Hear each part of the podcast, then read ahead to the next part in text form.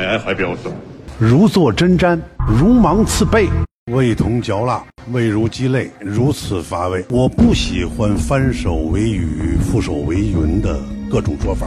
你等我说完。小小的年纪要懂得尊重人。”我在边上看着，我说这什么东西？这都是。谢谢陈老师，你看你都拦我了吧？坐在这儿看这个，倍儿有面子。大家好，京城春点，我是黄黄，我是老航，我是小娇。呃，我这突然发笑啊，原因是因为本来说好了，这周我们应该上空姐儿的故事，嗯、是吧？又又搁车了。对，本来在群里还跟大家预告呢，然后上周因为拼多多那个事儿。不对，名媛这个事儿是吧？实在是太有意思了。结果呢，这周又要搁车，原因是因为什么呢？最近想必应该没看过和看过这部综艺的人，大家应该都知道了，就是这个《演员请就位二》的这个事儿。具体因为什么呢？就因为有一个著名的这个演员吧，也是那个节目的导师李成儒和众多导演和这个演员之间发生了一些是吧？也可以说是冲突，也可以说是互怼了。本来没想说这个事儿啊，但是这前两天呢，有一朋友就说你一定要好好看一看这个节目。结果我昨天呢连夜啊就看了看最新的一期，看完以后我觉得嗯行，而且我还把之前的全补了。昨天晚上这期呢有一个挺有意思的爆点啊，呃，因为我看过第一季，这第一季啊是李成儒和郭敬明互怼了。哎，如坐针毡，哎，对对对，如芒刺背，如鲠在喉，著名的这三连。嗯、结果昨天呢，是陈凯歌和这个李成儒杠起来了。简单的说，是因为什么呢？是因为有一波演员啊，演了这个陈凯歌的《无极》这个电影的片段。后来呢，就让李成儒老师先点评一下。李成儒老师大概说的意思是什么呢？就是说啊，《无极》这个原片我没看过，没看过的原因呢，是因为当时这个评论啊屎。对吧？对，我跟你说啊，节目当时这个大鹏啊也挺损的，啊、因为这期主持人是大鹏嘛。大鹏问李成儒、嗯、说：“李老师，您看过《无极》吗？”没有。为什么没看？为什么没看？那个受评论的影响，我操，太欠了。嗯，这块我跟大家多说一句啊，就是关于《无极》啊这个电影，确实像后来陈凯歌说的啊，是中国也可以确实说是。魔幻题材类的这个鼻祖电影了。当时这电影上的时候呢，主要有两点原因啊，是因为第一，可能介于当时这些个特效啊或者其他缘故呢，有一点魔幻了，看起来有点忒啪的可能。第二原因就是说啊，整个这个电影里的台词的这个说法，不像正常人说话，就像唱戏一样。尤其谢霆锋他在念每一句台词的时候呢，你就感觉这个劲儿马上就要起来那么个劲儿，就感觉压让人上了身似的、啊、你有没有这感觉啊？有点那意思。所以当时呢这个舆论非常的是吧，非常大，所以就干瘪。后来呢我们说到这个节目上呢，这个陈凯歌导演呢用了一段非常犀利的话去抨击了这个李成儒对他的一个怎么说的看法。大概意思就是说啊，翻译过来那意思就是说李成儒老师是一什么呀，老顽固了那意思是吧，不能接受新鲜事物，那意思说牙过时了，说白了就有点这意思。当然为什么这么说呢啊，这个就不得不提一下陈凯歌导演的最著名的一个电影《霸王别姬》。这《霸王别姬》呢呃，拿到什么样的奖啊，就是拿到过一个金棕奖。这金棕奖呢相当于是中国电影目前只有这么一个导演拿过，其他的包括亚洲电影都极少。最近一次拿的还得说是去年比较有名的那个《寄生虫》了。我们当然这块说的稍微有点远啊，但是得给大家说一下关于背后的一些故事。其实《霸王别姬》这个电影呢在市面上一直有句话，那意思就是怎么说呢，说啊这么好的编剧，这么好的演员，因为当时演员汇集了这个张丰毅还有张国荣对吧，这种顶级的演员，还有包括葛优这些，那个大家的意思就是说啊，这个电影换谁拍基本上都能很牛逼，因为主要还是编剧跟演员强，所以才出这么一事儿。但是大家觉得很有意思的事儿就是说，说李成儒一个演员，他都不是导师对吧，他那个职位叫剑影师，他怎么就那么屌啊，他凭什么呀？其实这块啊嗯。我给你，我插你一句啊，哎、就是这个李成儒老师到底有多牛逼啊？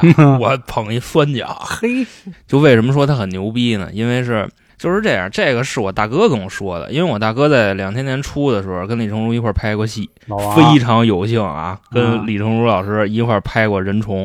哎，当时啊，老王演的就是李成儒老师的儿子。嘿，然后后来呢，他就给我讲说，这个李成儒老先生啊，这一生是非常的传奇啊。为什么说非常传奇呢？首先啊，从小出身啊，家里就是富户，哦，就是家里是巨有钱、巨有钱那种。因为昨天陈凯歌也说嘛，这个李成儒老师本身是家里是梨园行，对吧？然后呢，就是说说白了，那时候就戏了，你知道吧？但是那时候的戏子就是怎么说，就角儿老板儿，就反正就那意思啊。家里特别的有钱。然后李成儒两岁的时候，他爸就没了哦。然后他们家呢，反正这个也都是中道崩殂。对对对对对，因为那时候说他们家有钱有到什么地步啊？就那义和庄那个绸缎庄，叫叫是叫义和庄吗？对，是，对，那绸缎庄就是他们家开的。然后当时他们家也住那个故宫边上，不是有人说嘛，说他放风筝、嗯、恨不得都能那风筝都能刮到故宫里边、啊、对，是，这搁现在我估计就咱咱得给逮进去了那时候那时候没这么多事儿啊。然后后边就一特牛逼的事儿，就是什么事儿呢？就八六版西游记啊、嗯、这个他妈的我估计是中国人应该都看过啊对吧、啊、当时李成儒老师啊在八六版西游记里边啊，他是那个导演的副手，算是那个职位叫什么，叫场记。然后呢，他能反正是帮这个导演啊解决了各种各样的传奇问题啊。就比方说这导演导当时杨洁导演啊也是一特别固执的人，嗯，怎么说呢？就比方说我要拍这个三打白骨精，我去影棚啊，去这地儿那地儿不行，我必须得取实景啊。然后当时说去的是哪儿？去的是湖南的一个山里边，张家界好像是。哎哎，对，就那地方。然后反正啊，那个山啊，你就别说车了，连人都上不去，你知道吗？反正到最后啊，李成儒老师就是这条道是他开的，反正就就特就特别牛逼啊，你知道吗？嗯、就就反正当时我也没跟着去，你知道吗？这份这事也都是老王给我讲的。后来啊，就说他中间他也有过钱。这个钱我估计大家应该都听说过，就是他炒期货的这个事儿。哎，这一块我还得插你一句，其实期货这个事儿啊，还是李成儒老师又一个这个光点。但是在这个光点之前，还有一件事儿，他确实啊，在这个拍《西游记》的过程中呢，积累了一定的人脉，并且呢，得到了很多的锻炼。这个大家都很清楚啊，以前拍电影或者拍电视剧还是挺事儿的，或者怎么说，或者说条件很艰难。不是说你光有钱就能办到很多事儿，什么审批啊、人脉啊，反正这那的吧。所以说当时啊，在那个《西游记》片场的时候，李成儒是一度被开除过的。后来杨洁导演呢，实在没辙了，说还是得找一大哥，或者说还得找一大拿，没他不行。对，就又给请回来的。但是其实当时啊，这个李成儒老师呢，他是想当演员的，是因为种种原因呢。觉得说啊，演员只是其中的一环，这个场务或者说场记才是最重要的，才能让我们保证把这个剧能拍下去。所以呢，可能暂时就与这个演员失之交臂。后来啊，他因为当了这个场记以后呢，他就去经商了。关于经商这块呢，他有两个挺传奇的事儿啊。第一个呢，就是那会儿啊，在那个九十年代左右吧，有一个电影叫《追捕》，这估计都是咱爸妈这岁数人看的。它是一个日本电影啊，那个有一个演员叫高仓健。这高仓健呢特别帅，但是是那会儿定义的帅啊，就是很 man 的这么一个男人。他呢当时穿了一个风衣，黄色的，哎，全国就刮起了，应该甚至说乃至全世界啊，就刮起了这么一风潮，就说哟，这男人原来穿风衣这么帅呀、啊！但是当时呢，很多风衣啊还是参考了这个欧美范儿。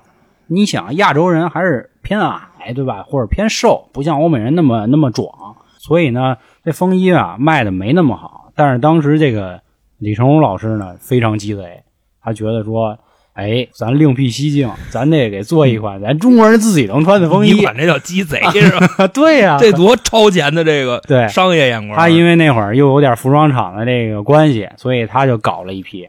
说当时李成儒老师这个风衣一天的流水就四十多万，这九十年代那会儿要是万元户就了不地地的了，因为那会儿特别讲究这个东西。你想他的流水就到那儿，所以他当时靠风衣就横赚一笔。后来呢，他又在西单开了一商场，叫特别特。那特别特商场呢，主要是卖鞋的。在卖鞋呢，他又打破了一个先例，说以前这鞋啊，您买走您才能回家试去，或者怎么怎么着。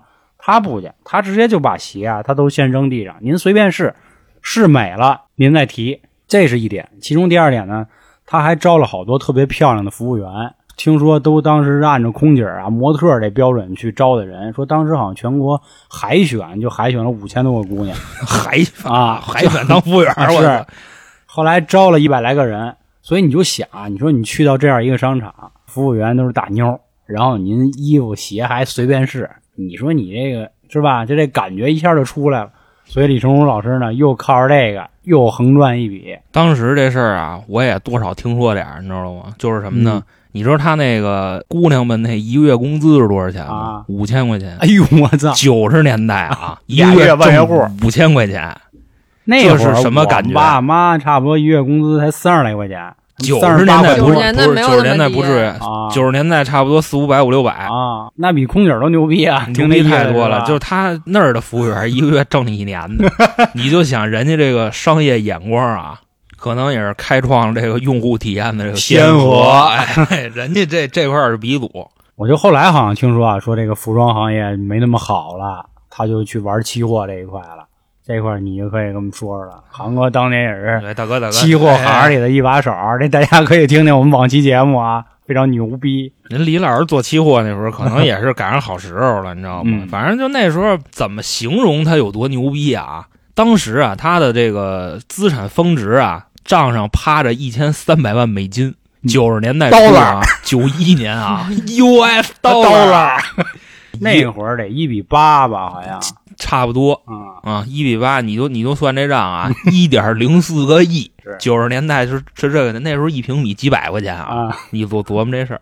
后来吧，等到九二九三年的时候啊，也是如大家希望的那样、啊，搁车了，因为什么呢？这个事儿我估计大家也都知道，就索罗斯到了。啊，是吧？当时外加上也是，就是各国之间贸易战啊什么的，反正人李老师都搁进去了。啊、就是他最牛逼那时候什么样啊？当时的大哥啊，嗯、牛逼人啊，拿一大哥大，自个儿拿着就已经很牛逼了。李成儒这谁拿着？后边那个跟包拿着，有一专门接电话的是吧？负责接电话。哎喂，哎哎，好好，给你转接，就事儿逼着的啊，知道吧？接完电话，叭一挂，哎，李老师，啊、或者说叫大哥也是怎么着的，说您那账上好像又进账多少多少万美吧？然后李成儒就啊，待着吧，就特别云淡风轻啊，你知道，人家这大哥就都不是一个级别的大哥。这我也听过啊，说当年这个李老师开的这个奔驰好像是什么六五零吧，第一代吗？五六五六零五六零。说那那会儿人开奔驰的时候，说什么建林子呀、加印啊，那时候那时候有建林子吗？有建林子，建林子那时候还是弟弟了。我那时候在直播里讲过，那时候许老板啊，就矿泉水老板啊。那都是小崽儿呢，所以你说那会儿，我记得好像那个李成儒老师说过一句话，说如果有这个福布斯排行榜的时候，他绝对能进前十了，就这么有钱。嗯、那为什么他这么低调啊？就是大家都不知道他有这些身家。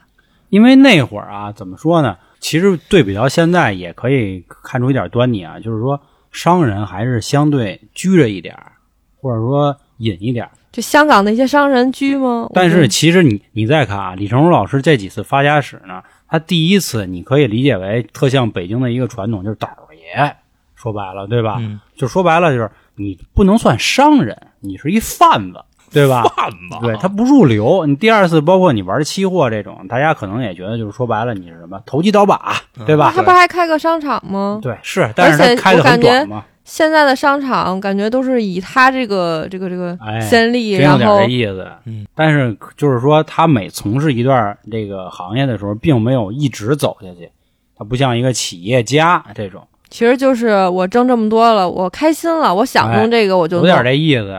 对，还是很老北京的，其实就是说白了就喜欢斗蛐蛐，对他就是一倒爷嘛。说白了，他干的那些事儿。当然，我觉着啊，就是不知道的原因啊，咱们可能那时候这个岁数也在那儿，其实咱们的父母应该都知道。哎、然后外加上当年啊，也没有这么发达的社交媒体，哎、对吧？他有钱也不能天天给他上报纸啊，登报自拍啊，你知道吗？拿一操事儿逼着拿一奔奔那个什么来着 S 五六零 那个钥匙啊，天天给他登报纸，那不行啊，对吧？当然这个时间很短，就是炒完期货这事儿啊，大概也就两三年，他不是就破了吗？破产了。然后后来呢，这个李老师也是坚持自己的梦想啊，又回去当演员去了。当时他跟着谁啊？赵小刚。啊，拍的是那什么呀？拍的是那个那过把瘾吧、啊？对对对对对，嗯、过把瘾。我前两天刚恶补完过把瘾，是吗？真行呀、啊，真行。后边又是那个那那那叫什么？编辑部的故事、啊，后边又是那个。当时我跟你说啊，冯导知道吧？啊，小刚，小刚，啊、鳄鱼帮那个。啊、当时小刚那时候还是王朔的这个小助理啊，对对对。跟就当时他跟王朔说说赵宝刚这哪儿找这么一孙子来，那么牛逼呀、啊！后来他拍完了那什么以后，就拍完了这俩以后，冯、啊、小刚那电影不是来了吗？大腕儿当时里边有那谁优子，优子啊，对，葛大呀，彪子都有，彪子，彪子，小林什么的。当时就是让李成儒老师演在里边演一神经病，就是结尾最后那神经病，最后演完了这个啊，成了大腕儿的最经典片段。对。一分三十秒一镜到底啊，三百多个字儿，你知道吗？就这么着一气呵成一边过。当时说的是李老师在那个树底下啊背台词儿背了三个多小时。哇、嗯！据他自己说啊，大腕那个镜头啊是他演戏演三十多年啊最难的一次。我估计都不光说他啊，你知道吗？让咱们现在背啊，能还能估计都能磕磕巴巴的给背下来。是跟那个说呀，美爱还不有前段时间那个郭麒麟参加那个《庆余年》，他不是演了一个小角色吗？他也是就是一气呵成说了一个特别长的一个段子啊。对，当然这个咱们咱不可否认说郭麒麟的实力啊，但是郭麒麟他说的那一段，啊、在我看来啊，他是在算数嘛。他其实是说，但是也是非常快的去用脑说。他毕竟是相声演员啊，说贯口啊这种是他的基本功了，对吧？我觉得李成儒老师说的之所以还比他更拔高的一个档次，是因为首先他这里有一句很地道的英文 ，My happy sir， 对吧？咱说不出那感觉啊，地道的英国伦敦腔，人说倍儿有面子，对，倍儿有面子。对，其次还有就是李成儒老师他说的这个东西，实际上你去想啊，他这个内容本身放到现在全部应验了，都是真的。所以说郭麒麟跟他那个比还是差一点。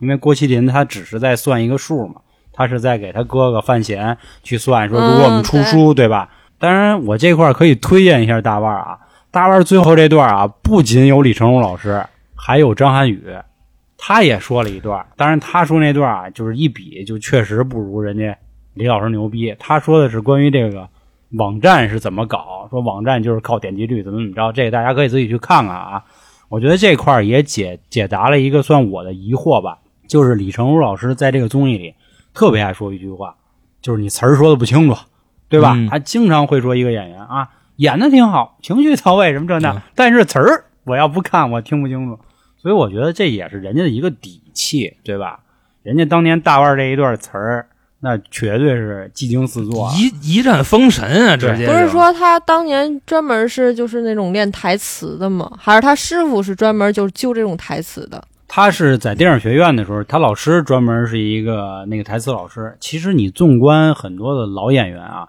我可以提一个，就是刚才咱们上面提过的剧，那个过把瘾，王志文他也在里头演了那个主角，他们的台词都特别牛逼，就是说白了，你根本不用看那个字幕，你很清楚他说的是什么，甭管那个情绪是急了，或者是难过了，或者是平静怎么怎么着，你都能很清楚的听出来。这确实是我觉得是实力啊。这块我可以自我检讨一下，就比如像我们做电台就不一样了，就比如我有的时候说的稍微低沉点这事儿都没了，对吧？这个确实是，就是你不干这行的时候，你真的不知道说这个所谓的基本功或者这个功力吧，到底有多牛逼。你这是阳气不足，让异性给拿的，你那个是拿到了，估计是。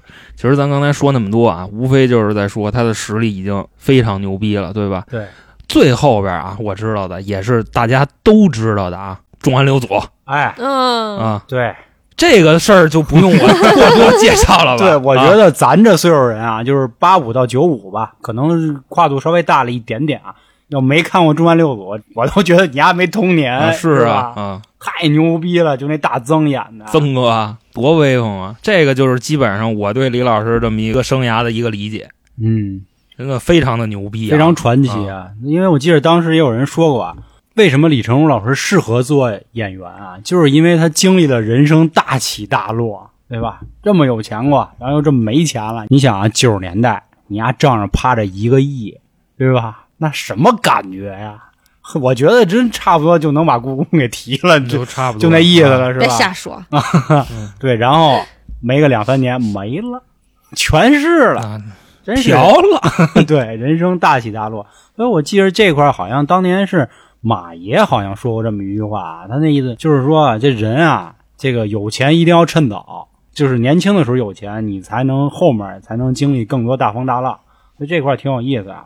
他说的那个意思好像就是说，年轻的时候有钱啊，你对人性的理解可能会多一点。哎，对，这个就是说白了现在的一个 new money 跟 old money 那么一个区别啊，是吧？对，其实他那个意思就是，如果说你一旦是突然有了钱这种、嗯、没经历过什么东西啊，那你就是傻逼八虎，你就是、哎、差不多这意思。既然说到这儿，那就不得不提他的这个老冤家。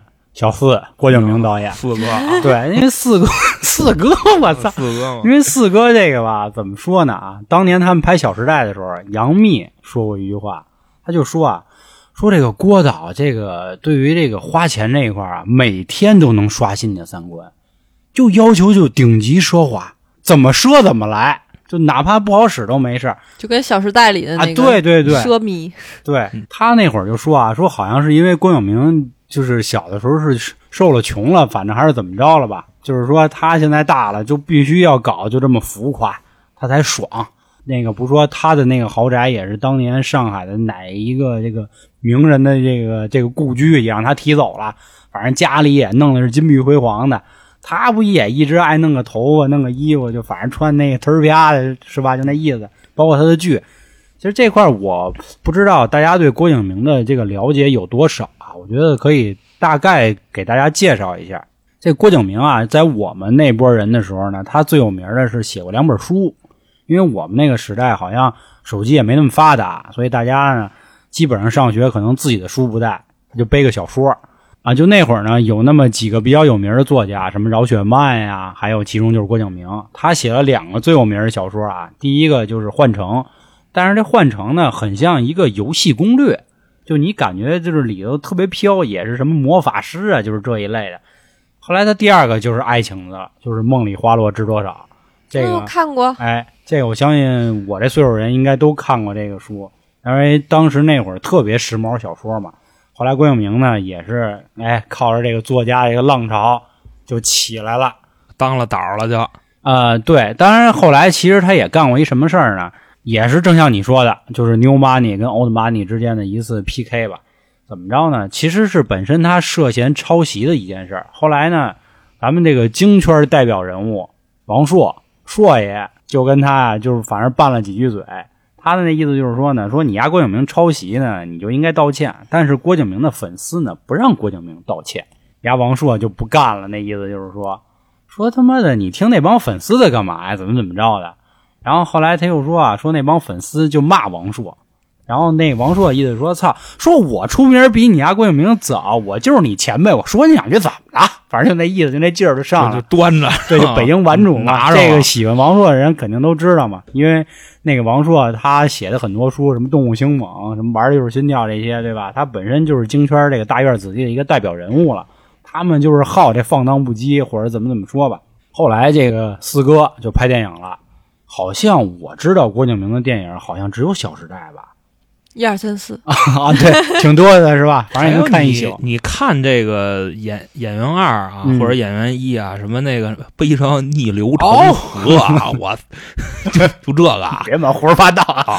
是是是，嗯、不过不过没事。你郭敬明，我现在不知道喜欢郭敬明的是一帮什么样的人，也是小小姑娘、小小的吗？还是什么样的？应该都是小姑娘。但我我总觉得啊，郭敬明现在算过气了。就是已经不是他的那个时代了。如果说倒退十年，应该是他的天下。可能因为他近期也没有拍什么电影吧。对，可能也是因为他爱用的那些人，现在暂时都不灵了。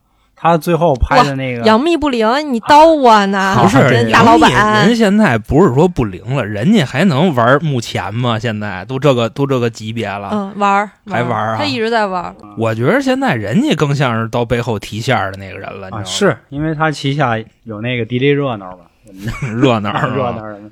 这块啊，刚才我又说到一个人，就马爷。其实马爷也在那个有一个节目里评价过这个郭敬明啊，他这话说的特高，他这么说的。说这个导演有没有用啊？有用，非常有意义。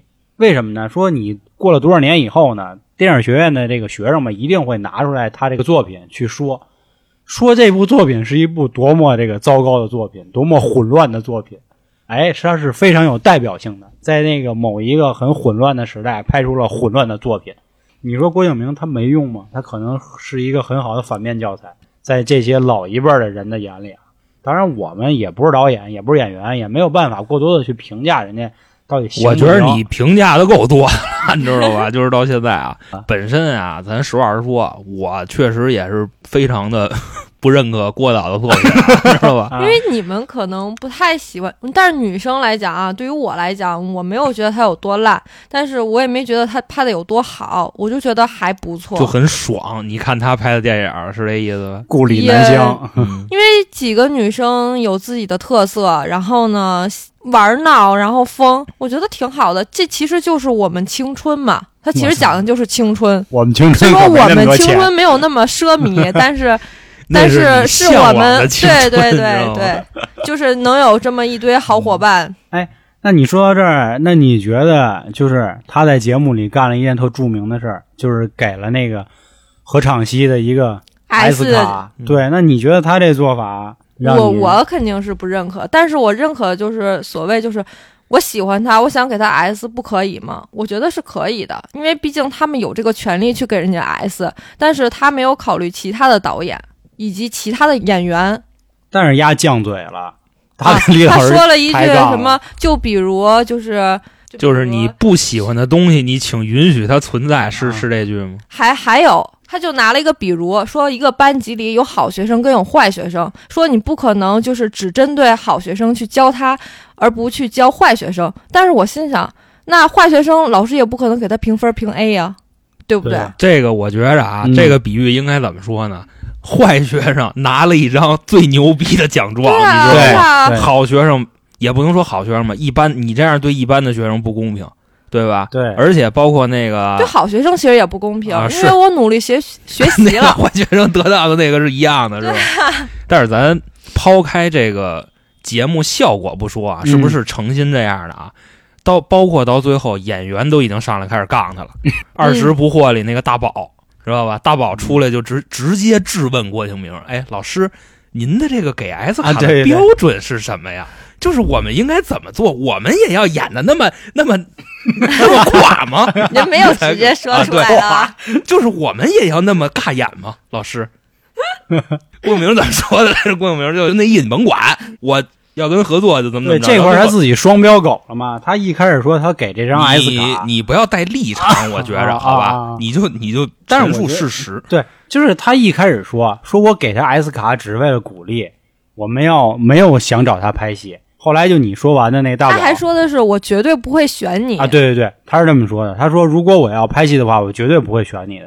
结果等董思怡，也就是大宝上来以后，问说您为什么给？他就说了，因为我想找他合作，自己双标。然后这时候，程璐老师急了，程璐老师到了，炸了！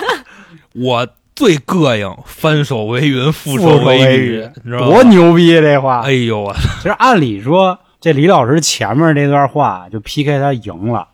说的很到位了，结果后面让郭敬明一通那个犟嘴，包括这里不得还要提一个人，就是大鹏，他故意站了个立场，哎，让当时李成儒老师直接就急了，就直接是瘪了，我觉着，就是他不能再说话了，他再说话就直接就就就骂起来了，我觉着大鹏的这个做法啊是非常磕碜的一个做法，哎，不专业，他是可能是赶他想赶紧去消化这个矛盾。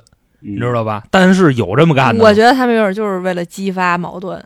他每次都激发矛盾，他每次都要问，然后还站位。啊、你说的倒也对，对就是包括到现在，嗯、每次一演完，程儒老师请李成儒就笑了，你知道？说怎么着？就现在都是直接往我这儿推是吗？对，因为大鹏在对别的演员的时候，其实展现了他很高的情商，对吧？对，唯独到李成儒和这个四哥这一块儿。他就开始什么煽风点火，他妈看出殡不嫌殡大，我估计啊，估计他也膈应膈应，让他们李成儒喷他，但是到最后他说，他那句话是我我个人啊特别讨厌的一句话，小小就是程老师这次我站他啊！你看之前干起来人沙溢是怎么处理这个事儿的？嗯、沙溢说啊，我们谢谢李老师，那怎么怎么着？然后李成儒就坐那儿，哎，你看你都拦我了吧？你看大大鹏说完这话，人李老师当时那手就就呼着自己的天灵盖啊，然后就直接那么干瘪了。其实说白了，你看这个节目是吧？请来李成儒这么一个大老头子是吧？我也不明白是为什么。他本身坐在那个位置啊，他就是孤立无援的。没有人跟他一头，嗯、你说你主持人，你还你还这么说，我真是心疼李老师，可能也是惊的是吧？啊、确实，我觉得这节目还有一个特别有意思的地儿啊。其实陈凯歌导演他也是北京人，就是在这个节目播出之后呢，大家很多人对李成儒老师呢，我觉得是两极分化的比较严重啊。就是第一类，当然是也是占绝大多数，都是占李成儒老师的，觉得他真性情。而且小四也确实犟嘴了，对吧？诡辩，哎，诡辩。第二类呢，就有人说啊，说这个李成儒老师就是怎么说呀，就是北京大拿那劲儿，说话挺不客气的。但其实你仔细看，他对演得好的演员还是送上真诚祝福的。当然了，最新的这一期啊，就是这周六的这一期，确实有点变化了啊，稍微收着点了，可能也确实有人说他什么了。但是他之前你去看他的一些反馈吧，我觉得他就是属于那种很真的人，就他不那个装孙子，说白了，他觉得好我就夸你好。他比如他夸那个胡杏儿的时候是吧，他说我没看过您的戏，演得真好，怎么怎么着的。对那些年轻人那演的是真不行。那个说到我们刚才说他跟小四那一次是吧，算是这个燃点吧，他最后就有点急了，他说三位导演看不见什么这一剑插身上死肉的那个什么什么什么那个表现，就那块就他自己都有点语无伦次了。我相信如果看那个综艺啊，演那个《陈情令》的那两位，那演的大家真的真不行，真的。但是啊，咱这块不得不说啊，我觉得就是有一些爱豆这些人啊，就是人家在这个素质这一块确实挺高的。就是人家很谦卑，人家有粉丝，哦、人家有人设，哦、好吧，人家不能那什么。哦、你比方说，你说我，我操，是吧？但是这帮小孩儿真是说话一个个说的可漂亮了，对，感觉很有礼貌。就包括这个这个节目第一次的热点，就是演那《三生三世》的那个演员，我我忘了他叫什么了。就他也是，就是尽管被尔冬升导演已经说的就就快成一坨屎了，体无完肤，还能哎面不改色，或者说是很谦卑的那个态度，这一块我觉得得夸一句。在这个娱乐圈啊，毕竟很多人就是怎么说啊，公众人物对吧？你有的时候我承认这个狗仔队或者记者问的问题很傻逼，但是基本上啊，这个京圈演员确实都没怎么得到好评，比如说啊，王志文啊。什么姜文啊，对吧？还有陈宝国这类，就是都是属于这个脾气特别大的演员。虽然人家演戏非常牛逼，对吧？但是人家劲儿也拿得特别狠，这块就得再多夸一句咱葛大爷啊！咱葛大爷也算是给北京人争口气，对吧？不用拦着，对，不用没, 没有人、啊嗯，不用拦着，对对对，没有人，对。所以说这个还挺有意思的啊。刚才咱说到陈凯歌啊，这块我跟大家多聊两句。关于陈凯歌的这个艺术造诣啊，想必喜欢电影的人肯定都非常清楚了。一部《霸王别姬》就什么都别说了，绝对是中国第五代导演里不敢说第一名，也是前三位了。但是我这块多给大家说两句关于压八卦的事儿啊。这陈凯歌导演呢，早期啊和一个这个中国的，我们上一集提到一个真正的名媛啊玩了洪晃，哎，他们俩玩过。洪晃之前啊拍过一部这个电视剧里，其实说过一段台词，影射过陈凯歌。当然他本人并没有确认啊，大概的意思啊，因为我记不住原话了。他就是说啊，说一个文艺青年怎么骗你家上床，大概意思就是说啊，从九点跟你先谈谈什么西方文化，十一点谈谈什么这个美国文化，是到两点跟你谈心理学，说熬的你都不行了，三点了该睡觉了吧？哎，他又跟你聊了中国文学，反正那意思。其实他说的这个人说的就是陈凯歌，很多人都已经知道了，因为这块大家看综艺的时候也能发现啊，这四个导演的评价，赵薇导演属于和稀泥，对吧？这个四哥就是犟嘴，诡辩。对，尔冬升导演呢，基本上负责了一个说真话的这么一个人，这个陈凯歌导演就是艺术拔高，每次说的啊怎么怎么着，然后比如考一下演员，我现在给你出一个题，你应该怎么怎么去表演，或者怎么怎么着，我应该怎么理解。他一直玩的都是这个特别文艺青年这一块，当年他确实也是这么干的。他当年跟洪晃呢，其实是他为了拿一个美国绿卡，所以跟洪晃哎就走到了一起。但是呢，咱不得不说啊，洪晃长得确实是有点不太好啊。我等我一听呢，我以为那什么，我操，这不太好。嗯、呃，这个咱有啥说啥。虽然是这个顶级名媛，家里非常牛逼，但是呢，可能陈凯歌导演还是更喜欢那个美的人。因为我记得昨天他好像在节目里夸谁呀、啊？哦，夸黄奕，说了他一句"美的不可方物"。他后来啊，他跟过一个特别有名的主持人倪萍阿姨，他们俩有过一腿。但是倪萍阿姨那会儿说说实在长得真好看，她和陈红长得真的就是姊妹。她现在的媳妇就是陈红吧。说后来呢，她因为看上陈红以后呢，就把倪萍就给撇了，哎，然后从此就走上了追逐陈红这个道路，也是非常骚。说什么经常就写个诗，然后送个玫瑰花，反正怎么怎么着的，就搞这一套，彻底把这女神就给困住了。所以也就是成就了现在她这个佳话。当然后来他昨天说的那些话，我觉得可能就是一个艺术家成功了以后想多做一些尝试吧。我我我觉得我还是比较认可他的说法。他说他当年拍《无极》的时候，对吧，他就是想打造一个中国人自己的一个魔幻题材，可能还是艺术水平。嗯，我觉得不是，他没有到达这个级别。不不不，他当时内心想法我觉得应该是这样的，就是我想去开创这个东西，然后呢，我是这个首位的践行者，对吧？但是你们呀不懂，我觉得他是这意思。你没发现他在跟李成儒说这个事儿的时候，他一直在揪着你，你们都是老逼什么的，啊、就揪着这个啊。我觉得他是这意思，但是他那句话有意思啊，就是什么呢？嗯、就是我的作品就相当于我的孩子，当我非常高兴给你展示我的孩子的时候，你这时候来一句，你这孩子跟别人都一样，啊、都是会死的。我当时听到这儿，我操！我说干嘛呀？啊！我告诉你，而且啊，他这个事儿啊，他还不是针对这季的李成儒，嗯、他他妈在这报仇呢，你知道吗？你这第一季的时候是吧？你我不知道你记不记着啊？咱这块说远了，咱今天主要说这个第二季。啊、我总结一下啊，就是陈凯歌自己觉着你们家不懂啊。你看他说话那个意思，有点这意思。嗯，而且你刚才啊，你还提人啊，黄奕啊，就美的不可方物那位姐姐啊，我真没觉得那姐姐美的不可方物啊，我觉得姐姐这素质啊，跟那些应该像那些小爱豆们就需要稍微学一学一学啊。人家也是老艺术家了，你不是你老、哎、不, 能不能说艺术家吧，就是老演员了。你老演员你怎么那么屌啊？我发现我怎么屌啊？等一下啊，甭管是损还是赞啊，你看赵薇一跟他说话。黄奕那脸上洋溢出那种灿烂的微笑，就跟喜帖子似的那种。人家是好朋友，生不知道他们家多的喜事儿呢，你知道吗？你看，只要是男性啊，就这仨导演，尤其郭敬明，我跟你说，瞧不上了。就说啊，就说我不是特别喜欢你的表演。你看那个镜头啊，咱抛开这个综艺剪辑啊，你知道，咱抛开这个恶意剪辑、啊，咱就说黄奕啊，你看黄奕那嘴耷拉的。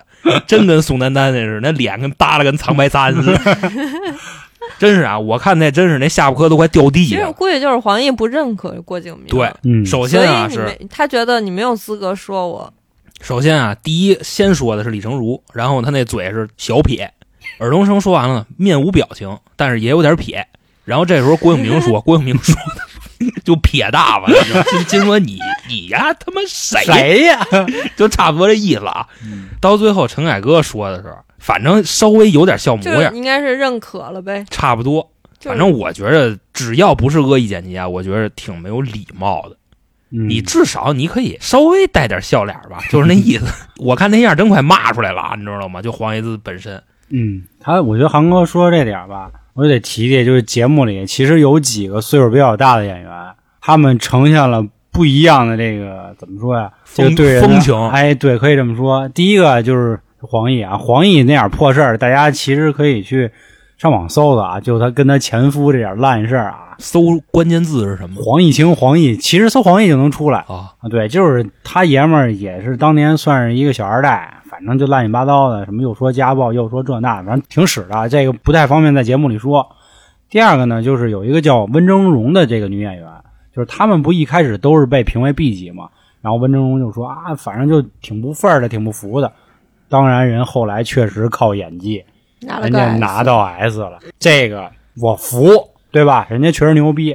但是直接就要对标说到另一个人唐一菲，唐一菲那劲儿也是咋说咋怎么这么说，我给这帮小孩上一课，反正就那意思，说我用我实力怎么怎么着，后来上一课没上好啊，上一没上好，就自己跟曹骏演的那个三十而已的时候，他自己泡浴缸里那段多尬呀，你看得了啊，我三十岁了多哎呀，当时那话是谁说的来着，就是说你可能就自己你干瘪的时候啊，你拿瓶酒你往那儿一坐，我三十岁了你说有这么说话的吗？是啊，不神经病吗？我还唱歌然后又沉浸在水里、啊、不是唱歌那个咱们可以理解啊，你知道吗？这个就是三个都演在一起了、啊、泡水那个泡水里那个咱也可以理解，是我最不能理解就是我拿瓶酒我三十岁这写词儿的，我觉得还是赖写词儿的。你说这词儿是他自己加的吗？词儿不是自己加，就人本身是书嘛。而且人家说了，这个剧他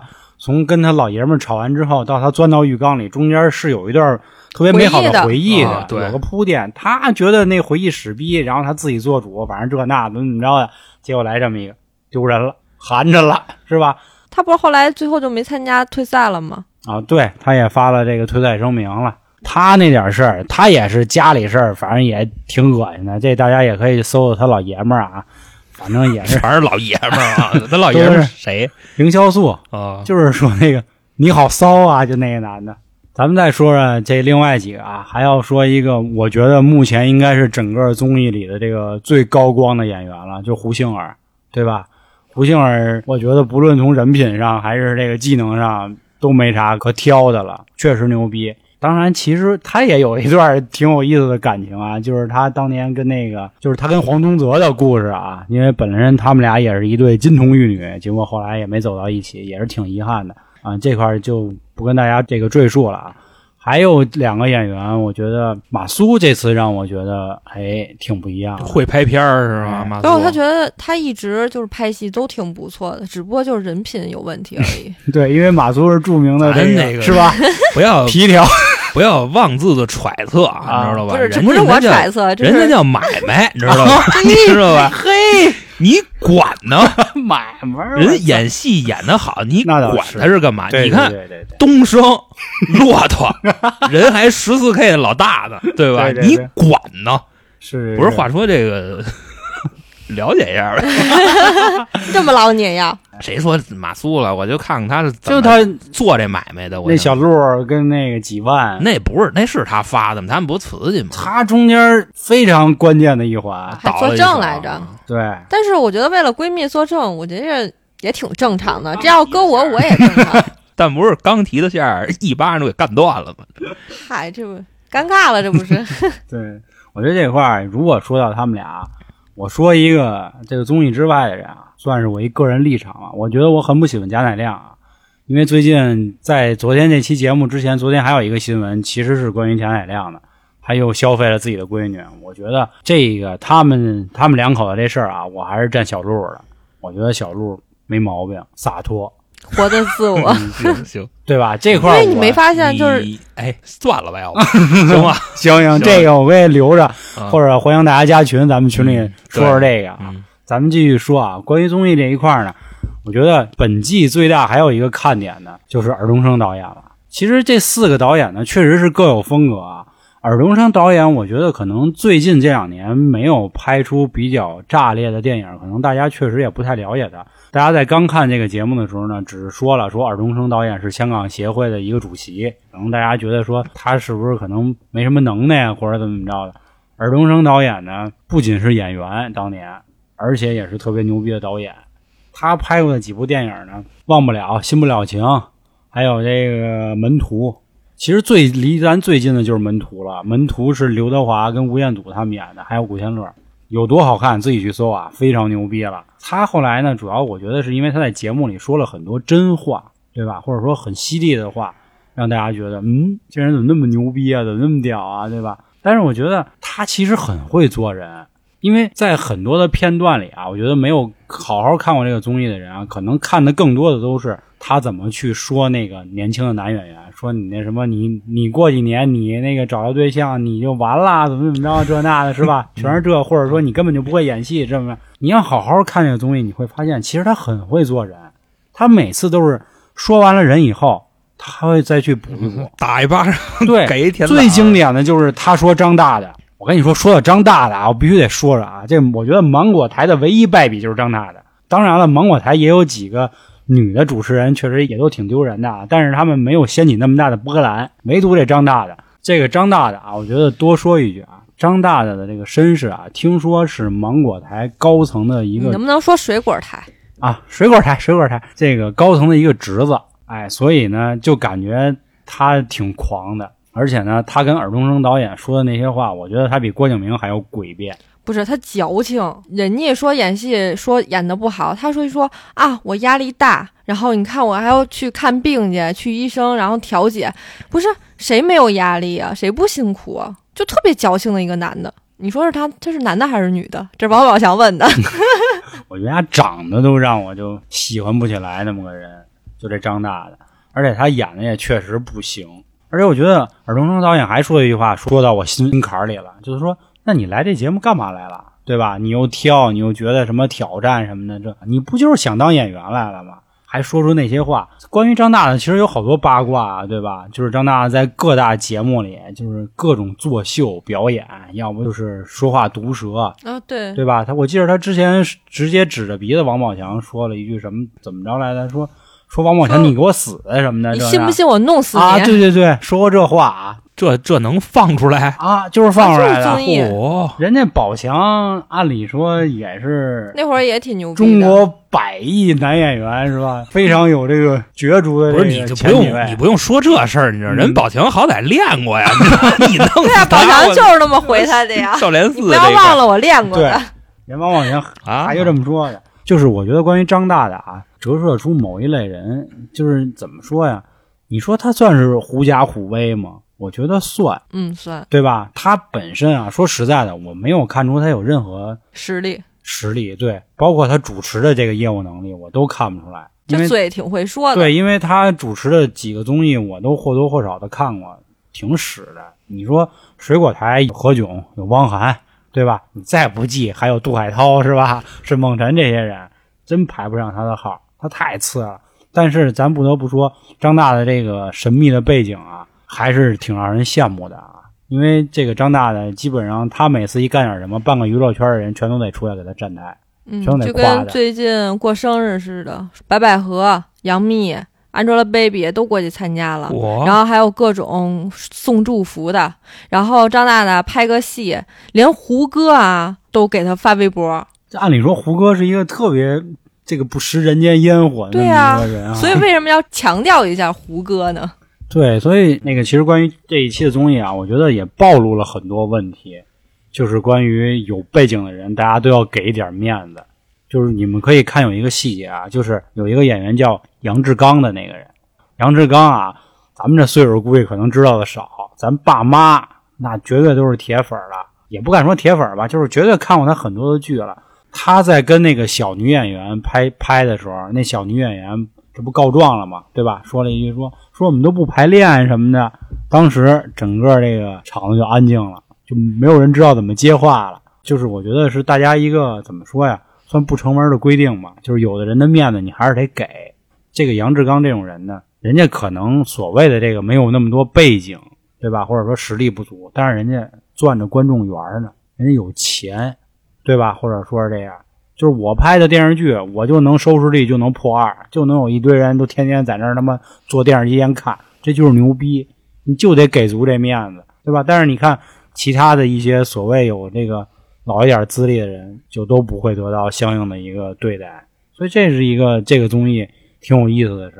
所以我觉得就是有杨志刚这种人，哎，不能说不能说这种人啊，就是有杨志刚这样的一个男演员，就会显示出你女演员岁数大了以后有多吃亏。当时那个赵薇不是还说吗？说现在在这个社会啊，女演员的出路其实是很小的。为什么这么说？就是年轻的时候你竞争大，嗯、因为长得这样的姑娘那不止你一个，那多了去了，对吧？嗯，而且呢，就比方说你火了啊，你想代言个什么玩意儿，你发现现在这个代言化妆品的全是小男孩，对，这赵薇原话、啊、是是。然后呢，包括你到四十了。这个不光赵薇说过，这个陶虹也说过，嗯，就你到四十了，你很成熟了，我演技乱七八糟，我成精了啊，这时候没人找你了，对，没人看你了，就是当你演技你觉得最纯熟的时候，你过时了，就基本上这样。所以我觉着确实是你说的那个对女演员特别不友好啊、呃，就是咱咱但是这么说啊，这个社会对长得漂亮的姑娘还是非常友好的。啊，对啊，哎呦，我怎么觉得不是呢？你看，你你长得不是？你看近期这个这个哦，我知道你想说谁，就是那个辣目洋子是吗？哎，不是啊，辣目洋子长得辣目洋子，我觉得她是有实力的，而且她是搞笑派的，还不太一样。她跟金靖算是一类人。嗯、我说的是现在最近这个一些电视剧，这几个女主长得可真是。太丑了吧！二五八万的，对啊，我觉得还不如这几个演员请就位的这些小姑娘、啊。有特色吧，可能是有特色啊，或者说有两个，我知道的是有两个挺牛、嗯、挺就有背景的、啊，但是没背景的这些怎么，而且演的还特尬，就那个花小厨，啊、哎呦我的天呐，那你还看？我后来我给关了，我看看了也就几集。我觉着、啊、你既然就这么评价他，你知道吧？要是谁，关键是他还在首位。嗯，他就什么评价什么最热播第一，然后我就进去看一眼，然后就看了三集就啊，真的我我觉得以为可能后边会更好一些，谁知道不是这个样子。我觉得是这样，这里可能有一个天大的阴谋，但是那个阴谋是我自己说的阴谋啊。我觉得是这样，之所以最近派出很多所谓的新生代的小花啊，然后这些小花长得也不行，演的也不行，他们是故意在给某些人铺路，比如大宝贝儿。那天我也看了一个，这个算是深挖幕后，就是说啊，说当年啊，黄晓明跟大宝贝儿这个婚礼，大家也是有目共睹，对吧？多么的牛逼，是吧？就当时整个婚礼的宏大的这个场面啊，就是让大家都是羡慕不已。后来几年大家也都知道，一说谁演技最差，第一个想到就是大宝贝儿，对吧？说他的演技就是瞪眼。各种情绪都是瞪眼，急了也瞪眼，惊讶也瞪眼，伤心也瞪眼，反正怎么都是瞪眼。但是你发现啊，最近这两年他的那个消息好像少了。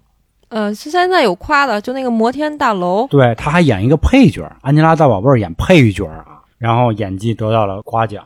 其实你纵观，就是咱们前两年、前五年吧，那些顶流，他们目前的口碑都越来越好。杨洋，杨洋是在疫情期间上的那个。全职高手吧，大家说的嗯演技行了，然后前阵的那个鹿晗也是拍了一个剧，大家说的嗯行了，小明哥大宝贝儿是吧，包括迪丽热闹都是，这都说哎哎他们行了，反正就那意思。你的意思就是现在这帮新生呢就在把他们给捧起来。对对对，我觉得是有这层阴谋的，当然这只是我一家之言啊，咱们也是这聊着玩。当然这个我觉着、嗯扑他们这个太宏大了吧，我觉得可能就是单纯的啊，怕你的公众审美疲劳，你知道吗？给你换换口。嗯，这些口也太也有可能啊，因为咱这儿现在不都是在这胡说八道嘛，对吧？去猜这个东西，我觉得挺像开头那个航哥说的一句话啊，就是关于 new money 跟 old money 的事儿。我觉得有一个事儿说的特别好，就是说你天天替那些这个明星杞人忧天啊，就比如你说鹿晗他们演技屎怎么的。人家也不傻，人家也知道外界对自己的评价，对吧？我也得在这行继续混下去。我觉得包括咱们前两天咱们都爱看的那个那个二十不惑，关晓彤其实她演的我觉得是个配角，对吗？那四个女孩里关晓彤可没啥戏份，对，基本上就演那个女孩，对对，就、那个、就那特别小的那个小江小果啊，对，江小果，又又又，哥，我操，高了，没想到啊，高了，高了，高了。对，我觉得她是绝对女主，对吧？一直都是她。但是你看她长得，哎，有点那什么了哈。嗯，对对对。但是这个怎么说呀？嗯，她在这个社会男性的审美标准范围之内啊，对，算是。我不是觉得有多行，我起码觉得她不寒碜。但是不出众，我觉得她不适合女主。亲切，行吗？行，好、嗯，对对对，你说行就行。对，所以我就是还是想说这个点啊，就是你发现就是三年前甚至这五年前的所谓这些顶流，目前都在往所谓的实力派去靠。去去走，人家岁数大了，你不能再偶像了。你说活动啊啊，马上是吧？鹿鹿晗好像九一还九二的，还是九一的？对啊，马上三奔三了，翻章了啊！是啊，怎么在那什么耍呀、啊？对, 对, 对，这身体也盯不住了，必须得那什么了，必须得往这实力走一走了。而且人家经过了这么多年的历练，练出点东西来，肯定是很正常的。这倒是啊。你他妈班逼你还得涨工资呢，人家他妈的这么多年全白玩，那不扯淡了。我觉着啊，咱刚才就说的有点跑啊，因为咱毕竟还是在说这个综艺本身。嗯，我觉着啊，就是《演员二》这个综艺啊，它现在来说，我觉得没有《演员一》那么有意思。为什么呢？因为本身啊，我相信有一大部分人看这个是因为李成儒跟郭郭敬明对骂、哎，对。但是现在呢，骂的已经没有那么到位了。是啊，因为那郭敬明都认可了，我认可李成儒老师。然后李成儒，呃、你看那个剪辑啊，郭敬明说：“我赞同李成儒老师的观点。”然后那个剪辑镜头一推过去，李成儒一捂脑袋，心说：“我操，你还认可我？”就那意思，还认我了呗，吃了屎。对，但是咱还是那句话，不排除恶意剪辑啊。对。然后郭敬明又补了一句：“我只认同李老师一小一小部分观点。”嗯，这就是跟第一集、跟第一季就相呼应了。为什么呢？第一季李成儒说：“说我有一朋友说，这个郭敬明以后未来的导演生涯是绝对有一席之地的。”但是，然后郭敬明这时候起立，啊、这时候郭敬明起立，双手合十鞠躬，你知道吗？就不是甭管你后边要说什么，我先谢了再说。嗯、李成儒这时候补一句。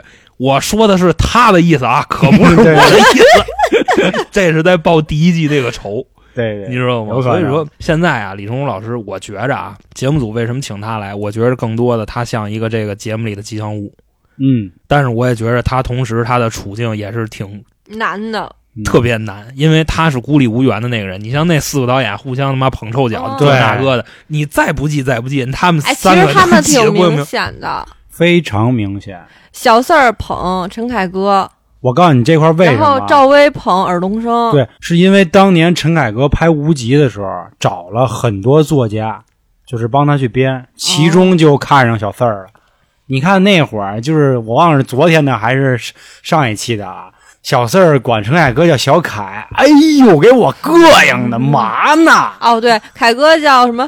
凯哥管那个小四叫四哥，对对，哎呦我、啊、真简直了，干嘛呢？反正真是挺恶心的，拉裤兜子那一个感觉啊。对，不过单从综艺的角度上来说啊，我觉着《演员二》在综艺里边其实还算不错的。对，因为什么呢？因为刚才我说到了那个大众审美疲劳的问题，你就比方说这几年的这些综艺啊，都是什么就折腾明星啊，就这点事儿是吧？嗯、反正明星大同小异，基本都长一个样。